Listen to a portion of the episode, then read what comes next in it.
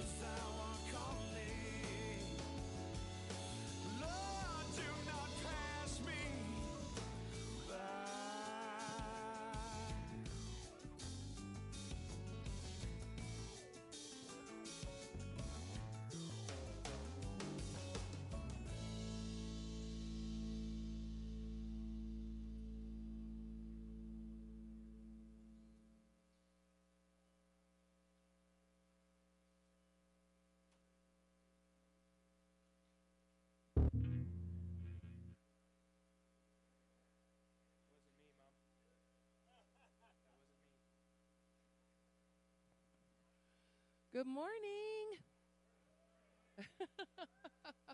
hey, I, I hear some awakers out there. There's some good people awake. Come on in, everyone. We're going to call you in from the cafe so we can start worship together. How was your week? Is it good? Wonderful. We're so glad to hear that. That's good. It's good to see your faces. People are still coming in. So we're going to go ahead and get started. So why don't you guys stand with me? And we're going to start our time with worship. Hey, you know what's really wonderful that we as a worship team get to do every week, and we're excited about it, is that when we start practice before you guys get here, between 7.30 and 8, somewhere in there, we start. And what we get to do is we get to actually talk about stepping into the throne room of God and standing before Him. And that's what we're bringing you in with us now. So you get to stand in His throne room, you get to worship the King of Kings, and the man that loved you so much that he died for you. So we're excited about that. He's a good God. So let's let's start worship together. We're going to wake you up a little bit this morning.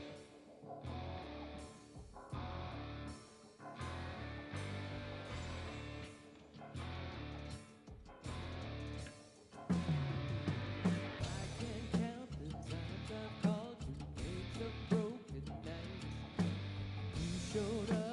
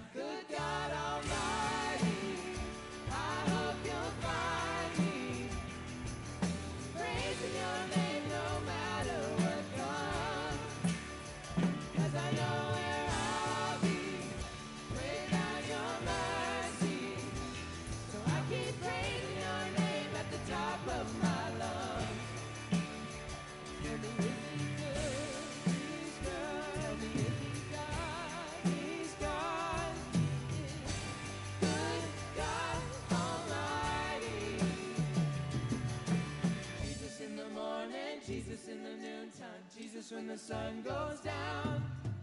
Jesus in the morning, Jesus in the noontime, Jesus when the sun goes down. Amen. Oh, would you pray with me? Let's just welcome him in this morning. Lord Jesus, we thank you for your presence here. And I pray, Jesus, that as we get ready to hear your word and to move through this service, Lord, that you'll just settle our hearts down. That this will be a time that we just tune in to what you want to do in us that this will be a time that we set aside for you and not think about all the things of the week. It won't be a time that we think of the stresses, but we'll think about how good you are and that you have all things under control.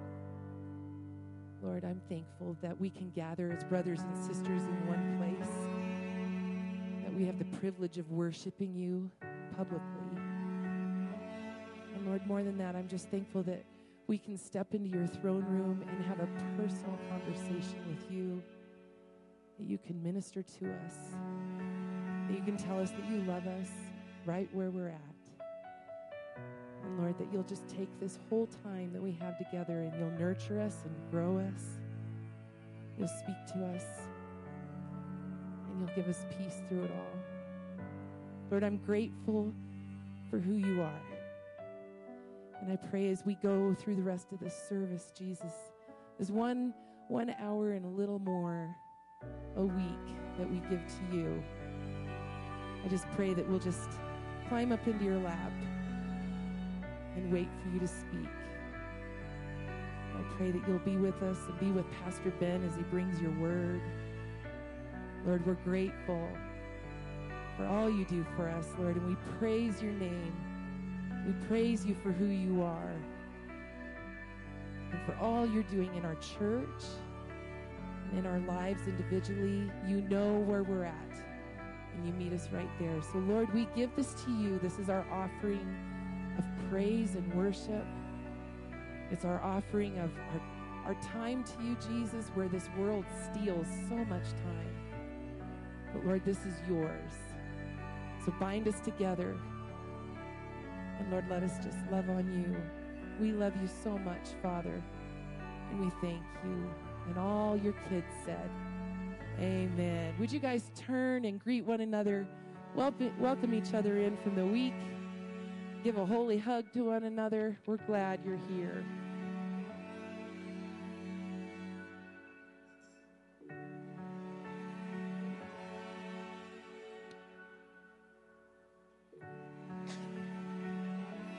I also want to let the kids know that they can meet Miss Sharon in the back and they can go with her.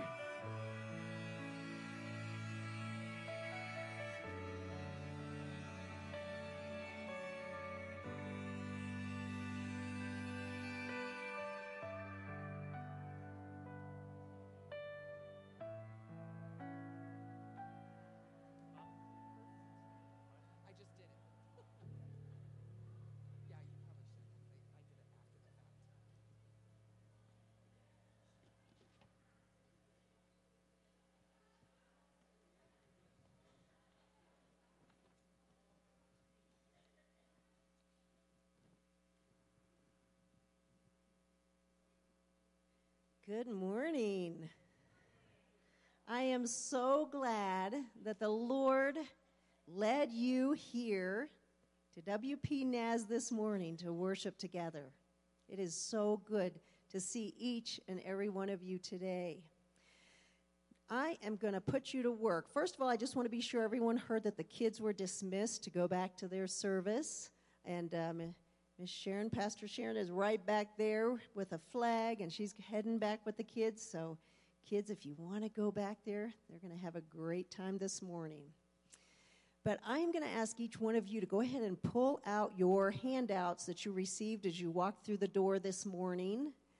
If you did not get a handout, Lance is going to be walking around um, with that and with some pens, pencils. So you're going to need some um, something to write with. Also, I'm going to really put you to work here. Need to pull out that connection card first thing that is in in your handout. And if you would pull that out, and on the back of that connection card is a it says prayer requests, and we would love to be praying for you this week. So if there's anything at all that that you would like us to be lifting up in prayer this week, we would like to do that because God answers prayers. So go ahead and just take a minute, write down something on that prayer request side. And then on the other side, you can put your name and any other information that might have changed. Or um, if you're visiting with us for the very first time, I would love to be in touch with you this week. So go ahead and write that information down on that connection card.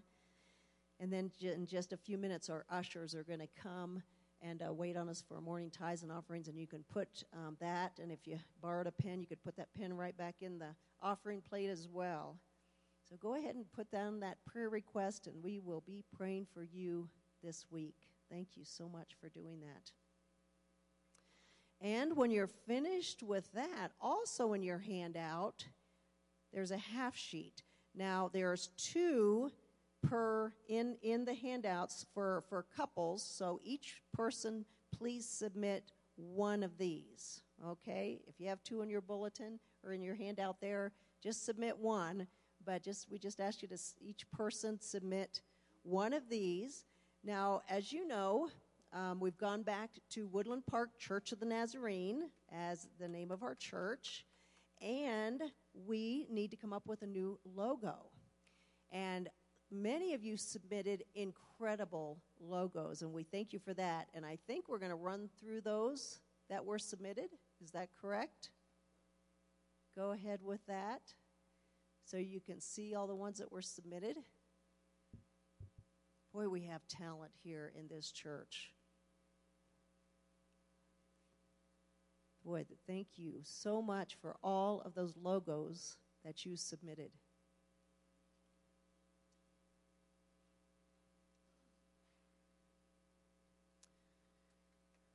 So, a lot of them were submitted, and again, I say thank you so much for those of you who submitted those. So, the staff and the board, we went ahead and voted, and we came down to two.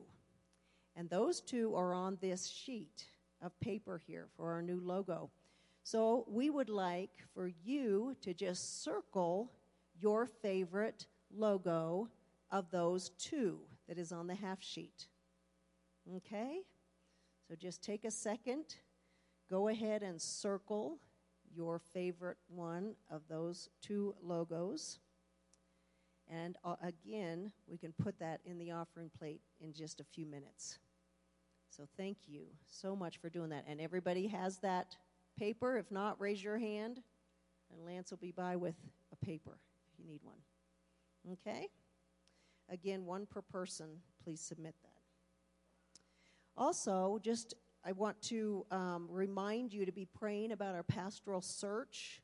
Um, going to be there's going to be a Zoom meeting with a candidate this Thursday, so please be praying for our board as they meet with the, the candidate this Thursday. We appreciate that. And also, I forgot to congratulate Brianne Miller, uh, the birth of Reina Liana Jade Van, Vanis, Venezuela, who was born on Wednesday to Brianne Miller. And we congratulate her on the birth of this beautiful baby girl. I want to read to you from Second Thessalonians or First Thessalonians 5, beginning with verse 12. Now we ask you, brothers, to respect those who work hard among you, who are over you in the Lord, and who admonish you. Hold them in the highest regard in love because of their work. Live in peace with each other. And we urge you, brothers, warn those who are idle, encourage the timid, help the weak, be patient with everyone. Make sure that nobody pays back wrong for wrong, but always try to be kind to each other and to everyone else. Be joyful always, pray continually, give thanks in all circumstances, for this is God's will for you in Christ Jesus. Do not put out the Spirit's fire, do not treat prophecies with contempt. Test everything. Hold on to the good. Avoid every kind of evil. May God Himself, the God of peace, sanctify you through and through. May your whole spirit, soul, and body be kept blameless at the coming of our Lord Jesus Christ, the one who calls you. He is faithful, and He will do it. This is the word of the Lord. Thanks be to God. Our ushers are now going to come forward and they're going to wait on us for our morning tithes and offerings. And again, I just asked you to place that connection card and that vote on the logo in the offering plate along with your tithes and offerings. And I thank you for your generosity in giving to the Lord.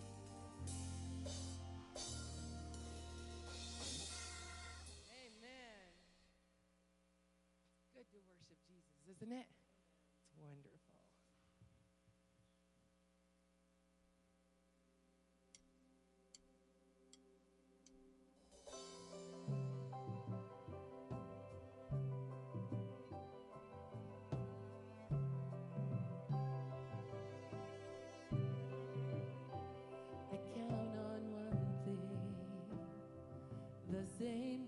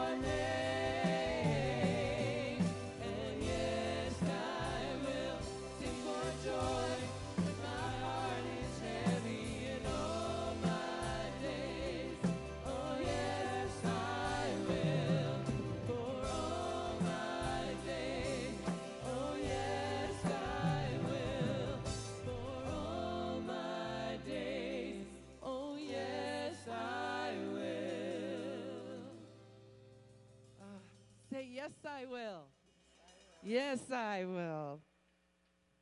Oh, Lord, thank you.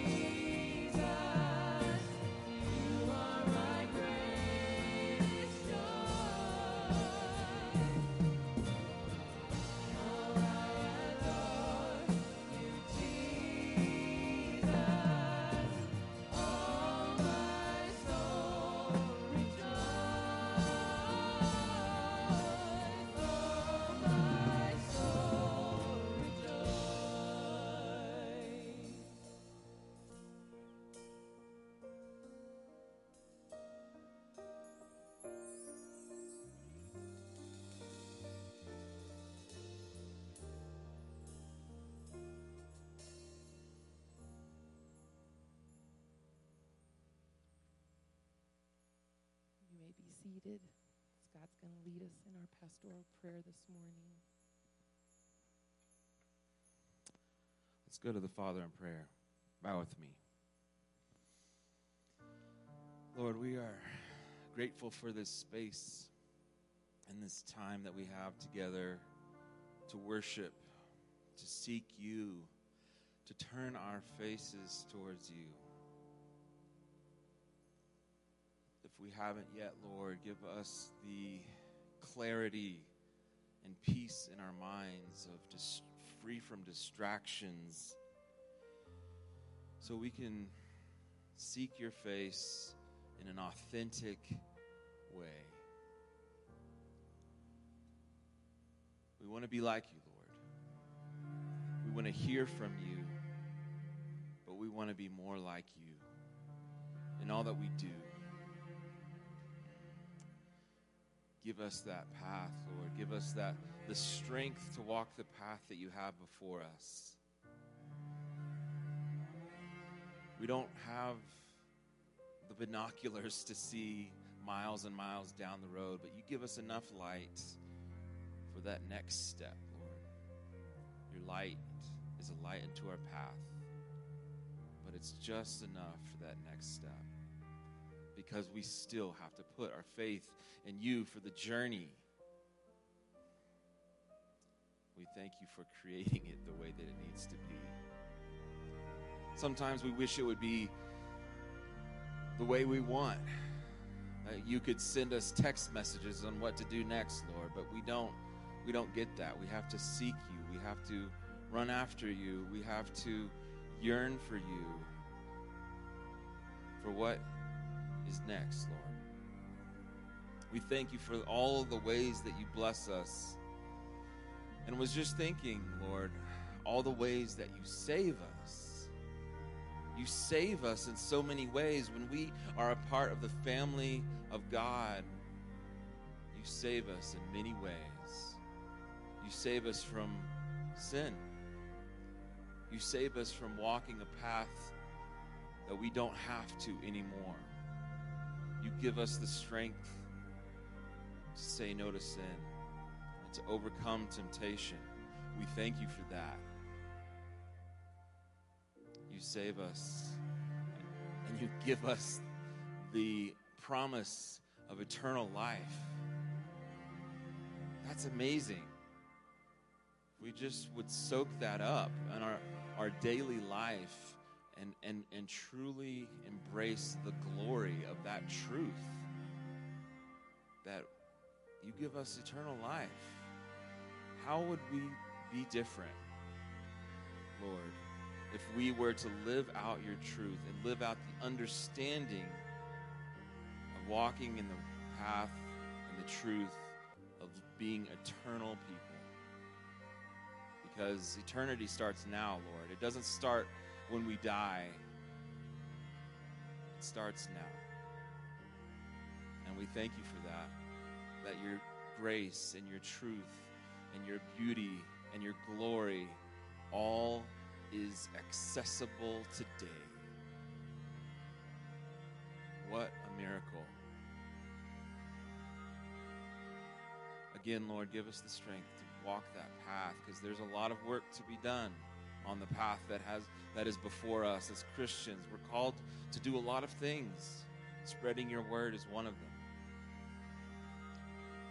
And if we're spreading it through the, the words of our mouth or the actions of our life or our love, give us that strength to do just that. We thank you, Lord, for saving us in so many ways. Be with us and be with Pastor Ben as he comes and brings this morning's word. Let us be excited for something new and refreshing from, from you today. It's in your name we pray. Amen.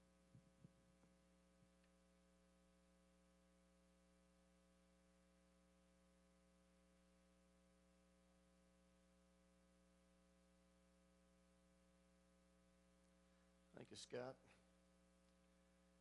And thanks for being here on a windy Sunday morning. It was a windy Saturday night, too. I woke up about 1:40 to the sound of the church dumpster rumbling across the parking lot and crashing into the curb on the far side. I thought a semi was coming into our bedroom. If we had uh, three or four able-bodied men or women after service that would want to push that dumpster back up in place, that would be great. Otherwise, Kelly and I'll take care of it this afternoon, I guess.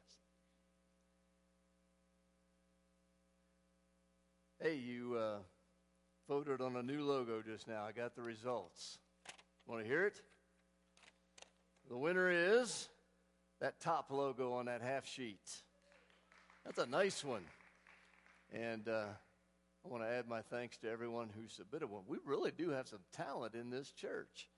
I like the one that you picked, especially because it has the cross there to the right of the uh, mountains, and I think that's uh, tremendous. You'll begin to see that soon on stationery, website, and other places. So thank you for that. Speaking of thanks, thanks to Dr. Floyd Cunningham two Sundays ago. I thought he gave a great message, raised our vision for what God is doing through the Church of the Nazarene around the world, 160 plus countries. That was awesome. Thanks to Kelly for a great message last week, growing in grace. I hope we are. I always try to uh, have people preach for me when I'm not preaching that aren't so good so that I look better when I get back in the pulpit, but I have failed miserably in that department this time. So I'm going to try to step it up today. Pastor Scott is going to be preaching for us next week, the guy that just prayed with us today, and looking forward to that message. Well, what Floyd or Kelly neglected to do when they preached was to show a picture of my granddaughter, Emmy. And so I will not disappoint. I don't think. Is there a picture of Emmy back there somewhere? There she is. Come on now. Four teeth and a couple molars coming in to boot. Is she just the most beautiful kid you've ever seen in your life? Okay. Now, it's hard to imagine now, but that little girl will inevitably sin. Yeah, that's a bummer. Talk about a downer of a way to start a message. Go ahead and move that picture off there because she's going to be a distraction. But it's true. I remember the first time I did something I knew was wrong. And I did it intentionally. You might get a kick out of this story. You want to hear about it? I have a little brother named Jeff. He was four or five at the time. I was seven or eight. We lived in an old house on Alberta Street, Columbus, Ohio. And I had the bad habit of playing with matches. And I remember one evening I had drawn my bath. We uh, had a no shower, had, do you call it a bear claw bathtub? And uh, the water was in there, and I was getting ready for my bath. And I decided it would be fun to light a uh, long piece of toilet paper just to see what it would do before my bath. I was up there alone, and I did. Buddy, that thing went like this, as you might expect, and I threw that flaming piece of toilet paper over uh, on top of a plastic coated clothes hamper. Well, it melted the plastic on top of that, and I went into a panic. I got my wash rag and dipped it in my bath water and tried to wipe that thing down, and there's ashes on my on my wash rag, and I threw it in the bathtub, and then there were ashes floating on the water in the bathtub, and I didn't know what I was going to do. And I walked out of the bath room and over to the top of the steps, and I yelled down the steps and I said, Mom, come see what Jeff did. I flat out lied. And for the next, I think, 45 minutes or so, my mom lectured and reamed my little brother out, and he, he denied it. He cried, I didn't do it, and I didn't say a thing. I didn't confess that until I was in college. Where does that come from? I was seven or eight. I was a good kid. I was a behavioral science major in college. That was a combination of sociology and psychology. And I can tell you, there are all kinds of theories regarding human behavior and why we do what we do and all the rest. The predominant theory is that we come into this world a blank slate and life experiences kind of ruin us, mess us up. But that's not what the scriptures say. It was in my nature, it's in little Emmy's nature. We were with Abby and Jared, Emmy's mom and dad. When Emmy came into this world, she was healthy, whole, and beautiful. But like all the rest of us, she was spiritually stillborn. Ephesians 2 1 As for you, you were dead in your trespasses and sins. That's where that comes from. It's a bent to go our own way, do our own thing, make our own decisions. And we miss the mark of God's good and pleasing and perfect will. So here's the reality for all of us that come into this fallen world. We have all sinned and fallen short of the glory of God, and we are all sinful. But here's the good news thanks be to God, He's got the remedy for both of those problems. And that's where I want to go in preaching these days. Against that backdrop, I want to turn back to 1 Thessalonians 5. If you have your Bible or Bible apps, open to that uh, final chapter in Paul's first letter to the Thessalonians. And here's my message today entire sanctification. Now, just to preface this message, that is the distinctive doctrine of the Church of the Nazarene. One of the reasons we came into existence uh, 115 so years ago. And I want to give some context to that uh, second definite work of grace that happens in the heart and life of a believer in this message today. I'll actually only get to that particular belief near the end of the message and want to talk about God's sanctifying work in general as we head that direction. Let me reintroduce this series that I'm in the middle of. This is my third message on the subject of holiness. We began uh, where I believe every series on holiness needs to begin, and that's with the holiness of God. Because God said, Be holy, for I am holy. In the presence of a holy God, we fall on our knees. When Isaiah saw the Lord high and lifted up, heard the angels singing, Holy, holy, holy is the Lord God Almighty, he said, he cried, Woe is me, for I am a man of unclean lips, and my, I live among a people of unclean lips. When Moses asked to see God's glory, he didn't know what he was asking for. The Bible says that no man could look on the Lord and live. And in order to show Moses uh, something of his glory, he hit him in the cleft of the rock and he said, Don't look at me until I'm past you. Look at my back.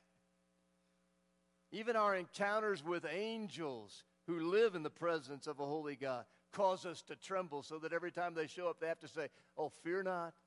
Don't be afraid. But our holy God loves us so much that He made a way back to Him. When we sinned in the beginning of time, God made a way for our relationship to be restored. He invites us to come to Him.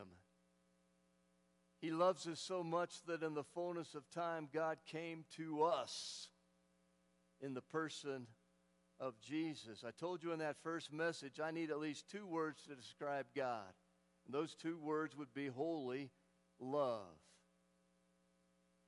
And that should describe us as well in the lives that we live and the people that we are. In that second message in this series, I borrowed a John Wesley term, love made perfect. Love is really the end result of God's sanctifying work. Love is the fruit of the Holy Spirit who comes to live in us. There is a holiness that isn't loving. We have to avoid that at all costs. There is a holiness that isn't loving, that keeps all the rules but forgets why they were given in the first place, that forgets the purpose we were set apart for to join God in saving the world, that keeps all the commandments except the two most important ones to love the Lord our God with all our heart, soul, mind, and strength, and to love our neighbor as ourselves. There is a holiness that isn't loving, there is a love that isn't holy. A misguided love that is absent truth, that neglects the commands of God, that rarely, if ever, speaks or lives truth that rarely, if ever, corrects or disciplines. It's anything goes kind of love. In this third message, I want to focus on the work of God in our lives that bears the fruit of holy love.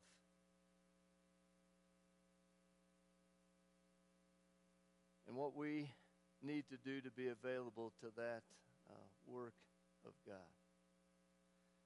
So 1 Thessalonians chapter 5, before Paul wraps up his letter to that church, he leaves us with a beautiful prayer. I have to believe that his prayer has in mind all the instructions that he's given in this letter and all his desires for that church. Let's hear that prayer again at verse 23.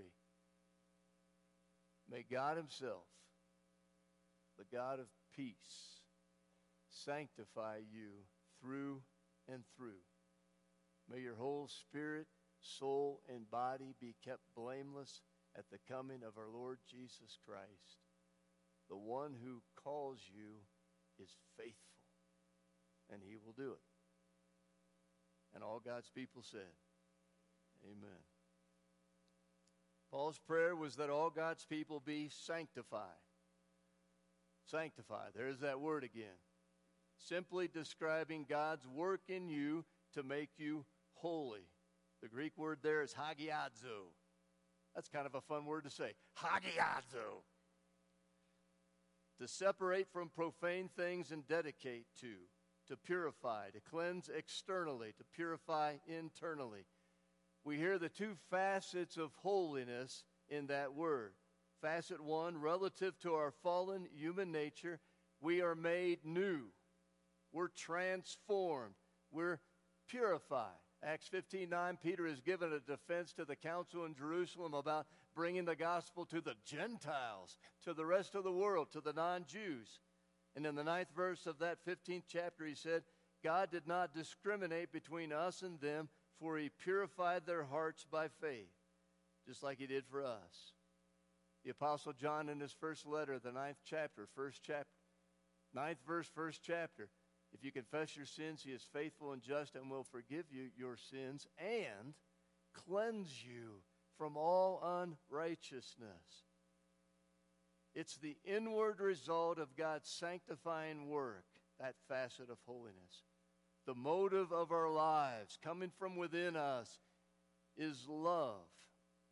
God changes us from the inside out. Here's a picture for you. Back in 2001, Kelly and I bought an old farmhouse back in Maryland. A real fixer upper. There it is. they actually moved it from one lot to another. It was on rollers for a few months out in the field. Kelly would see that uh, house out there while she walked her dog in that neighborhood. It needed rewired. It needed replumbed. It needed an HVAC system. It needed resided. We had to refinish the floors all kinds of work on that.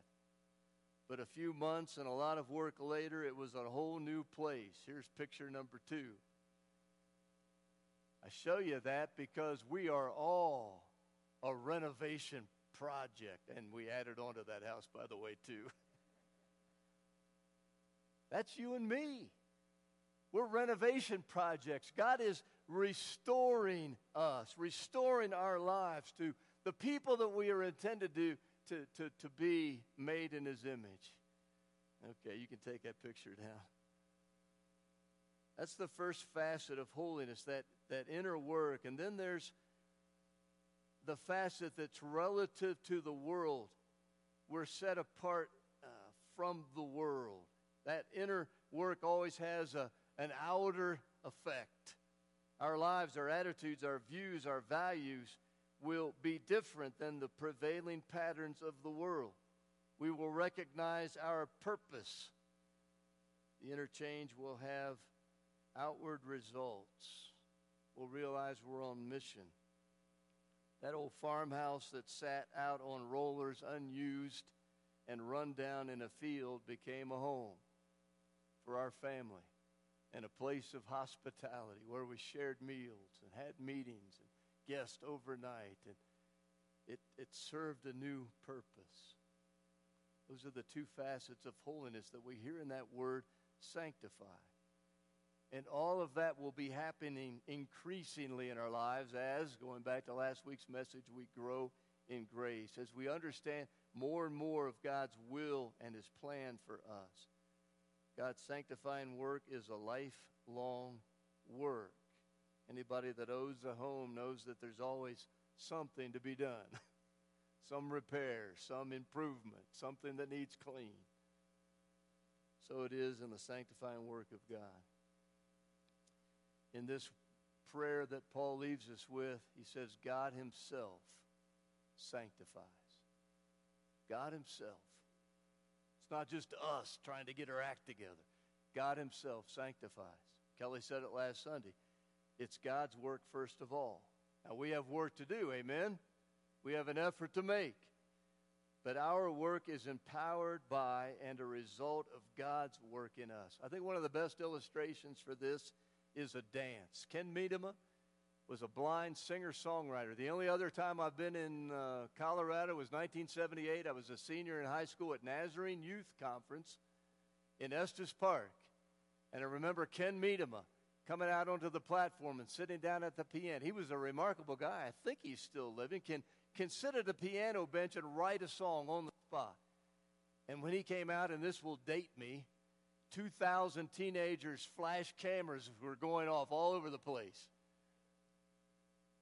But he wrote a song titled She Asked Me to Dance. And he draws a parallel between our relationship with God and his work and ours to a dance. Now, I'm not a dancer. I could tell last week Larry isn't either. But some of you are, and we can all imagine that. And uh, if I'm going to dance with God, I've got to move, right? I've got to hold on. But He leads. Someone always leads. And that's, that's, the, that's the, the picture that I get when I think of my work and God's work. It's always following His lead. God Himself sanctifies. And here's the good news He changes lives. That's what we're talking about here in this fancy theological word. He changes us. Thank goodness that I don't have to be the same tomorrow as I am today. Thank goodness there's still hope for me, for you too. He takes hard hearted people that life has done wrong and turns them into big hearted caregivers. He takes hurt people and heals their spirits. He takes addicts and makes them more than conquerors. He takes spiritually dead people, and that's all of us, and brings them to life. He takes lost people and leads them home. Kelly mentioned my stepdad last Sunday. Three and a half years into his marriage to my mom and attending Nazarene services, Sunday morning, Sunday night, and Wednesday night. Back in the day, that's what we did. Three and a half years into it, I was shocked when at Augusta First Church of the Nazarene, he stepped out of that back row and went up the aisle and knelt on an altar of prayer and was gloriously saved. And he was never the same. Quit smoking. He had never been able to do that before. Quit drinking. He said that if it weren't for my mom and Jesus, he would have been an alcoholic. Had that hunger for the Word through the Bible five times in those first couple of years. God changes lives. Don't believe it? Put him to the test. Ask him to change yours. Seek him. Open his word. Open your heart. Pray. Do what he says. See if he doesn't change you. It is God himself who sanctifies you. Paul says he is the God of peace. I love that word. He's the God of peace. Do you know there's only 63 days until Christmas?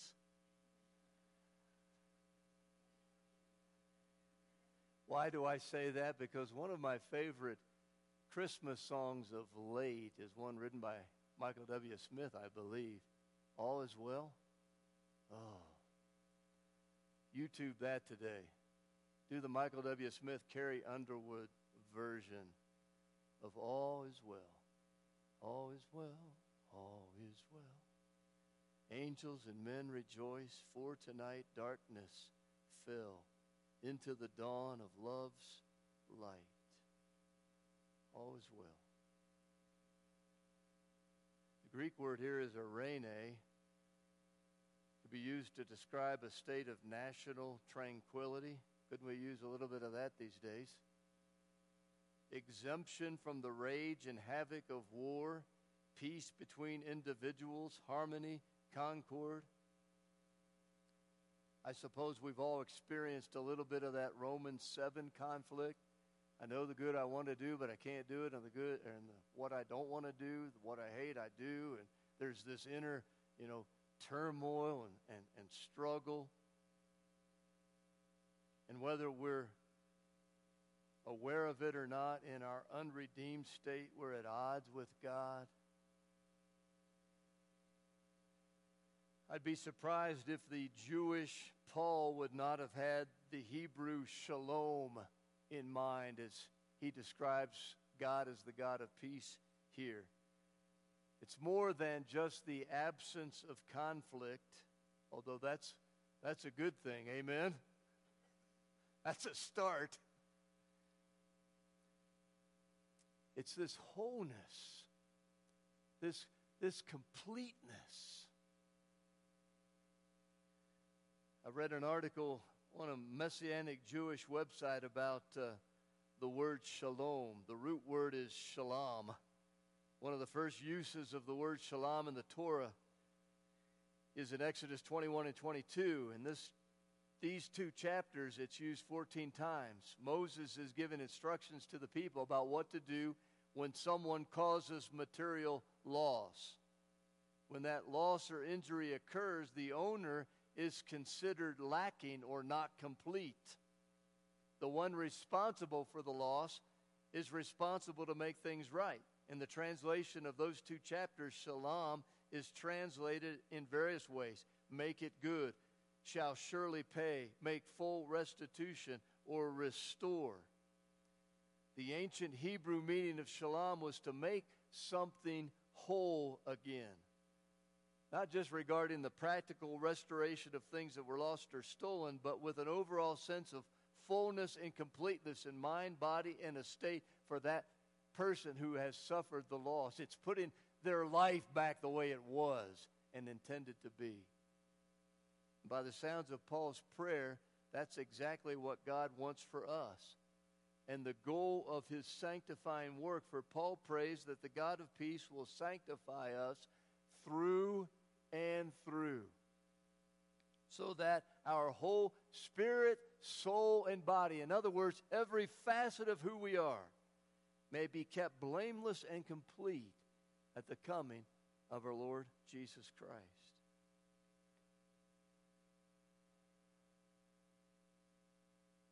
Almost every week, maybe almost every day, I hear stories of people whose lives are just a wreck. Am I right? It's such a broken world. We're such broken people. There are so many broken relationships. Just look around at our world, at our families, at our neighborhoods, at our community, and you'll see the effects of sin unchecked unaddressed, of missing the mark of God's good and pleasing and perfect will, missing the instructions of the God who, who made us and created this world and leaned down into it and said, okay, here's what you need to do to make this work, to live life to the full. We can educate and we can medicate and we can legislate, and we need to do all of those things. But we need a change of heart. And only God can do that. The Greek word translated through and through here means complete in all its parts, in no part wanting or unsound, complete, entire, whole, free from sin, faultless, complete in all respects, consummate. In terms of God's sanctifying work. There is no facet of life, no square foot of this planet, no aspect of our person that God does not want to sanctify, that God does not want to make holy, that God does not want to transform for His glory. Amen? God wants to and will forgive sins. As far as the east is from the west, so far as He removed our transgressions from us. Psalm 103. God wants to and will free us from the power of a fallen, sinful nature. Where does all that come from? Romans 6 6, for we know that our old self was crucified with him so that the body ruled by sin might be done away with, that we should no longer be slaves to sin. And let me add a third thing that I believe God wants to do. God wants to heal us of all the collateral damage that sin, our own sin and other sin as it affects us, has caused in our lives. It's about this time in the message that I'm thinking to myself, I have way too much material here.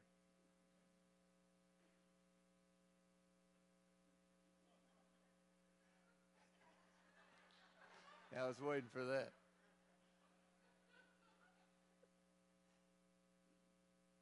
But I want to linger here just for a minute. I'll thank you after I'm done for being so patient and listening. We only have a few more months here. On that third part, I just want to linger. God wants to take our dysfunction and make us functional. You tracking with me? Like I can be saved and entirely sanctified, and I'll actually get to that distinctive doctrine here in a bit. But there's still work to do. It's a lifetime of work. And the collateral damage of, of sin in my life and in this world is, is incredible. I don't think I'm still fully functional. Ask Kelly, and she'll confirm that.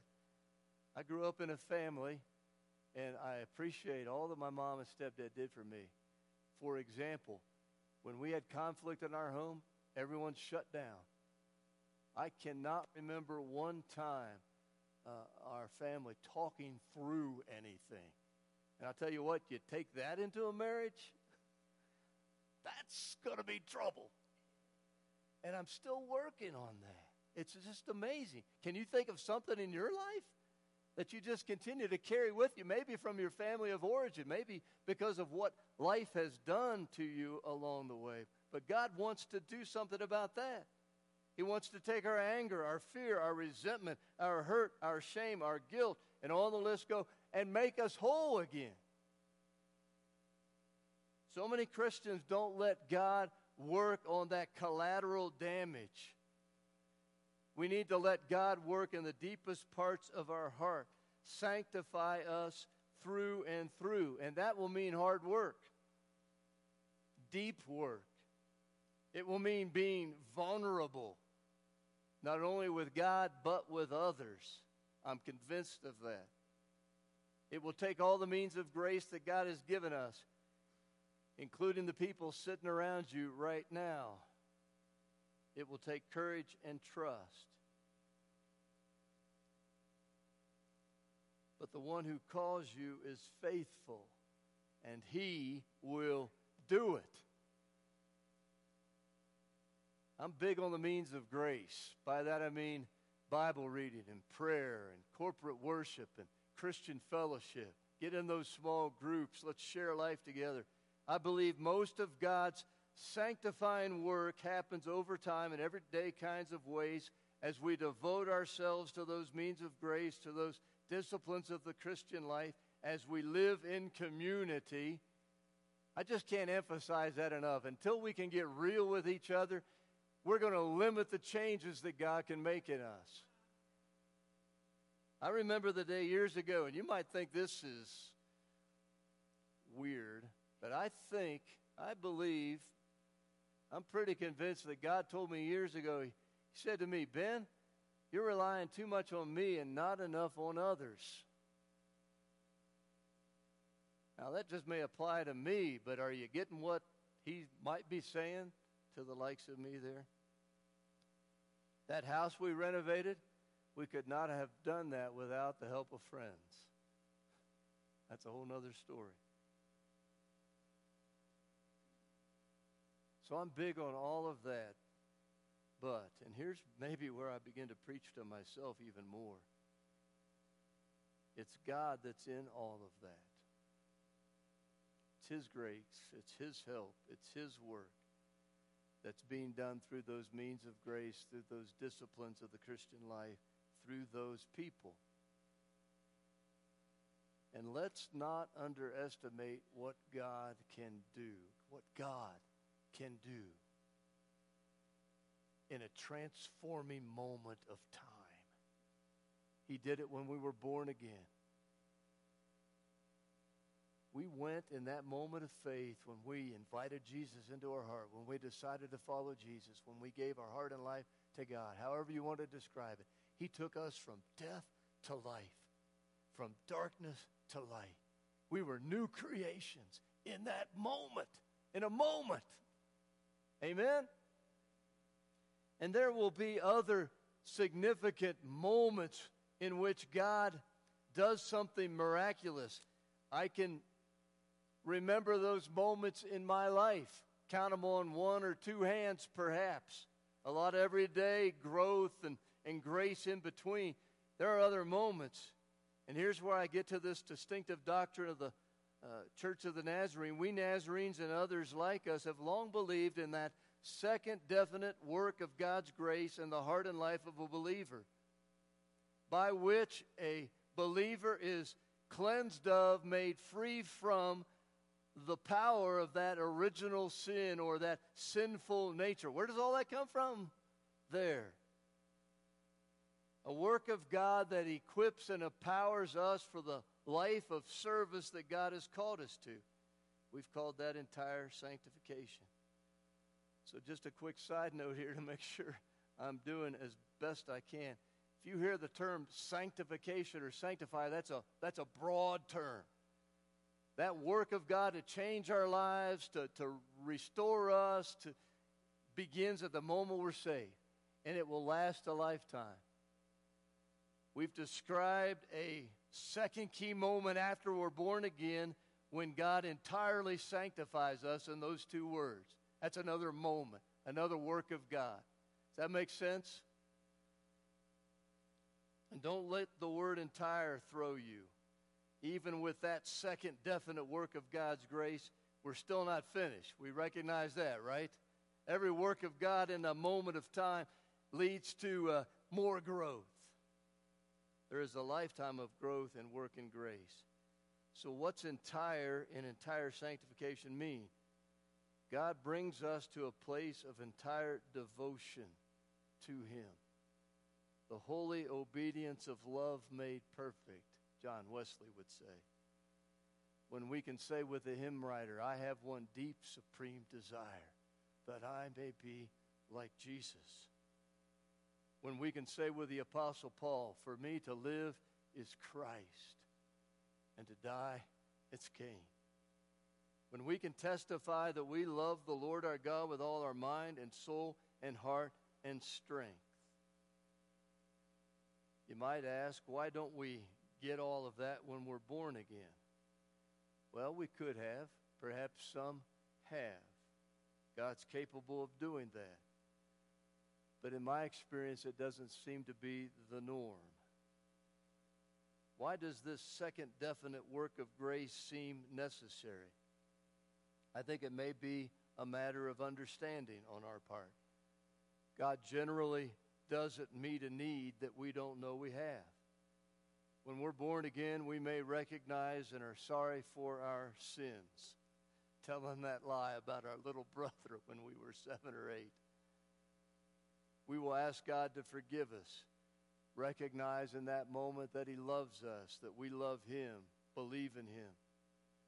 But perhaps we don't recognize that we have a fallen, sinful nature, don't yet recognize that God has not only saved us from something, but for something. It may be a matter of availability. Maybe at that moment of saving faith, we're not yet ready to be all in. Maybe we don't even recognize that call.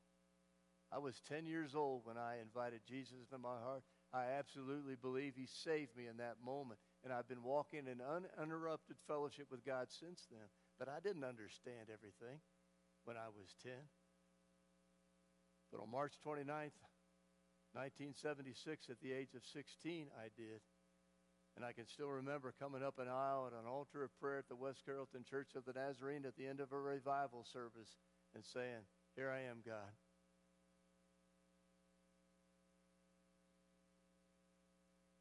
In that moment, God sets us free from the power of that sinful nature. Told you I had too much material. I think and maybe overthink things, try to anticipate every question.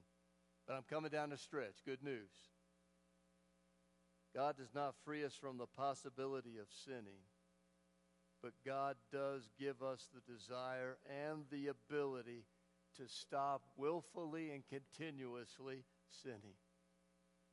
My experience tells me that we all may have something of that struggle in Romans 7, still trying to overcome some things. There's still that going on in our lives, uh, whatever. But by God's grace and sanctifying power, I'm going to pick on a song right now. Close your ears, Lori. By God's grace and sanctifying power, we can do better than prone to wander, Lord, I feel it, prone to leave the God I love. I always try to get ahead of that song back home and rewrite that in good Wesleyan terms. Prone means likely to wander.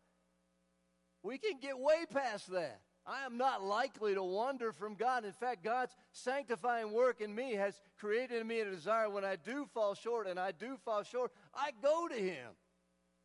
I'm not prone to wander. We don't have to live that way. By God's grace and sanctifying work, we can come to a place when we are prone to stay the course, prone to stick with God. God does his sanctifying work by filling us with the Holy Spirit. Don't we have the Holy Spirit when we're saved? Yeah, absolutely we do. It's not that we get more of the Holy Spirit in that moment of entire sanctification. The Holy Spirit gets more of us. That home that you saw uh, back in Maryland had some tenants in it for five months. We're trying to rent that out while we're here. And the, the tenants, the, the folks that, that live there, have the run of the house mostly. Can't go in the attic. There's some storage areas that we locked with some stuff that we didn't want people into. They can't use the gas grill on the uh, porch and can't use the wood burning stove in the living room. And some of us live our lives that way with God. Okay, God, here I am, but not this room or not that room or not this facet. in that moment uh, of entire sanctification, we give God the run of the house.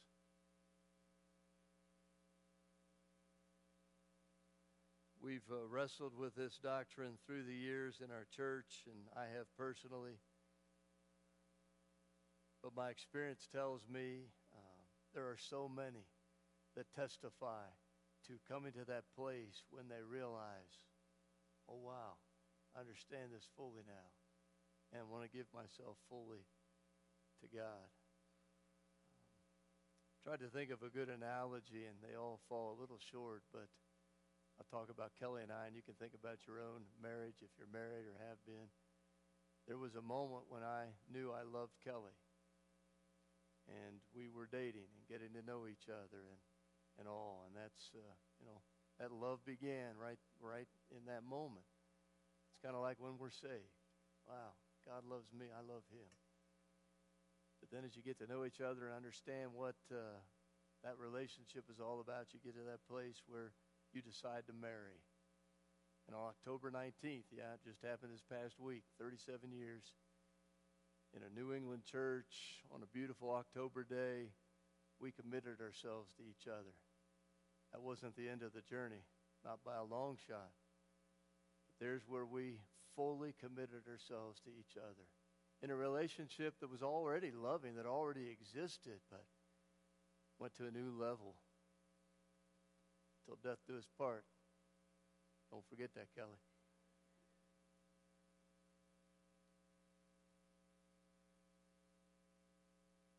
While 1 Thessalonians 5 23 and 24 may not be a proof text for the doctrine of entire sanctification, it certainly is a clear indication of God's desire that we be sanctified and a clear indication of the scope of God's sanctifying work of grace through and through every facet of who we are.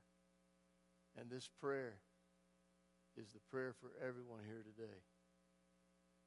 That's God's will for you and for me. And thanks be to God, so is the promise that comes with it. One who calls you is faithful and He will do it.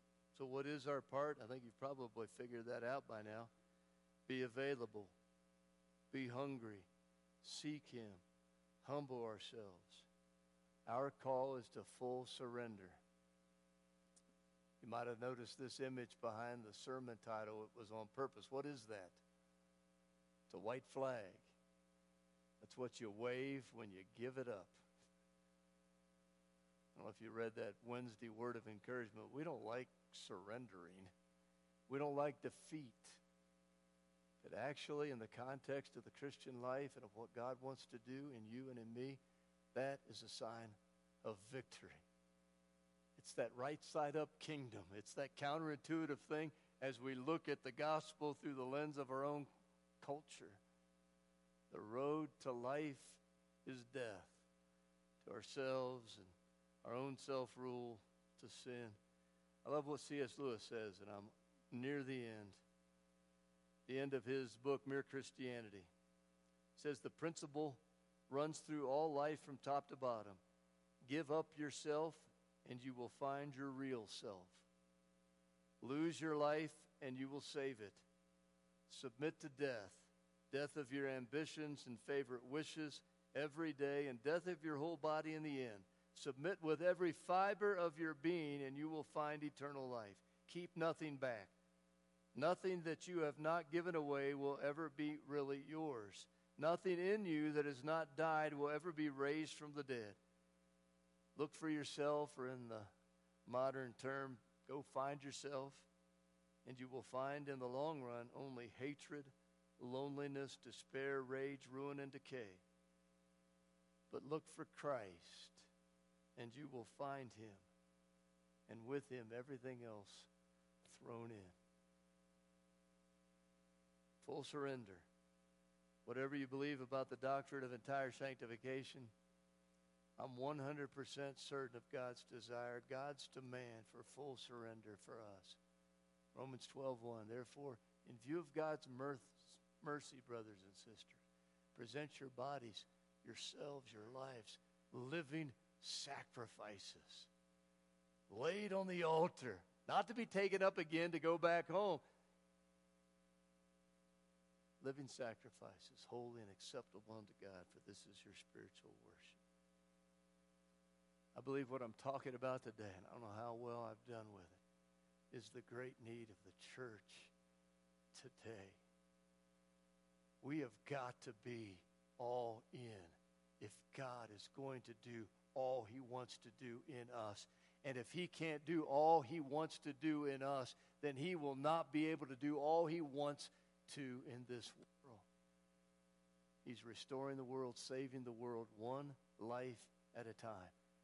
I want mine to be one. How about you? We invite our worship team to come. They're going to introduce us to a new song today, and I think today we could probably just. Uh, listen to the words. And I pray, I pray that uh, this song captures the desires of our heart today. And as they as they sing, these altars are open. You can see God where you are, wherever that is, and however that looks. Let's let's just, as the old timers used to say, let's stand in a moment as if we were standing in the day of judgment before the presence of the Lord Jesus. And and let's let Him just speak to us. Are we all in? Are we all in? I hope we are. But if we're not, today can be that day when, in a moment of time, God can, can break the power of canceled sin in your life.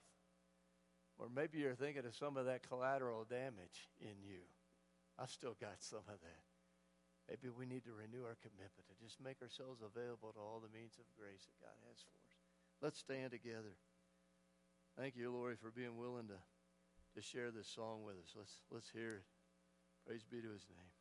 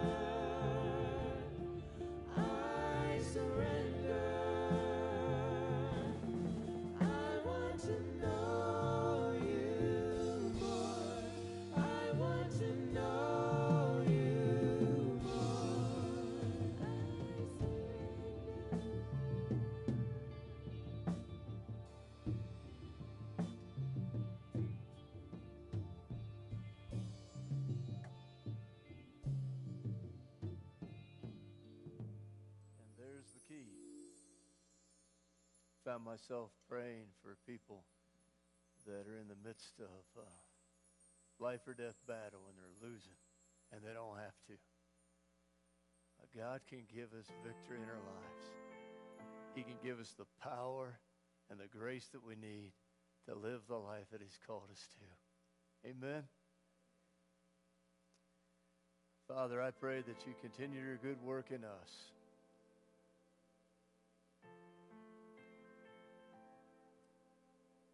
Have searched us and you know us, each one of us here.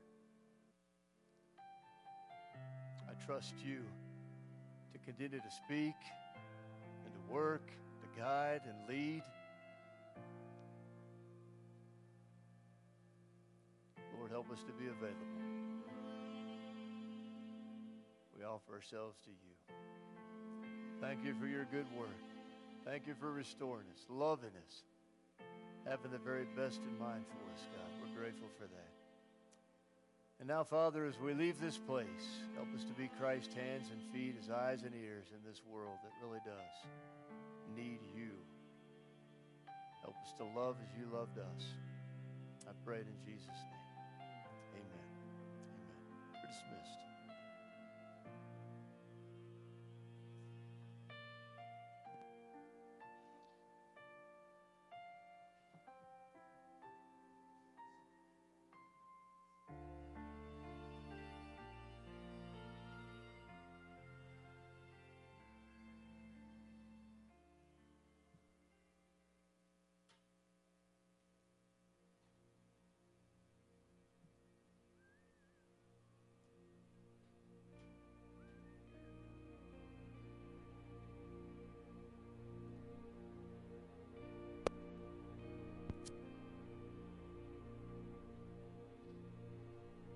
Jesus, friend of sinners, we have strayed so far away.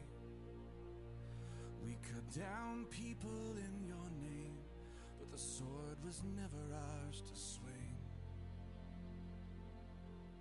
Jesus, friend of sinners, the truth's become so hard to see.